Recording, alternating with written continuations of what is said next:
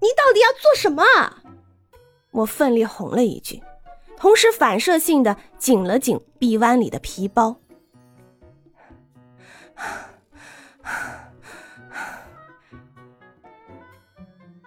他却继续用力喘着粗气，一副对我不管不顾的样子。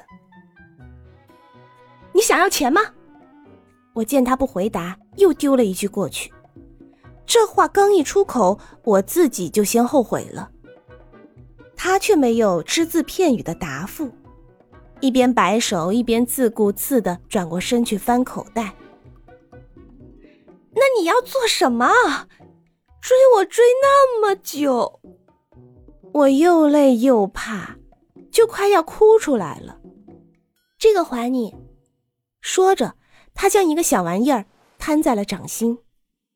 我凑过去看，原来是家里门上的钥匙，一定是掏硬币的时候一起掉出来了。除除了这个，还有其他事吗？我一边伸过手去，一边试探道。话音刚落，我又后悔了。挑起这样的话头，不就等于引火上身吗？没有，那语调干脆又利落，我愣住了，简直就是在做梦。可这是噩梦还是美梦，反而说不清楚了。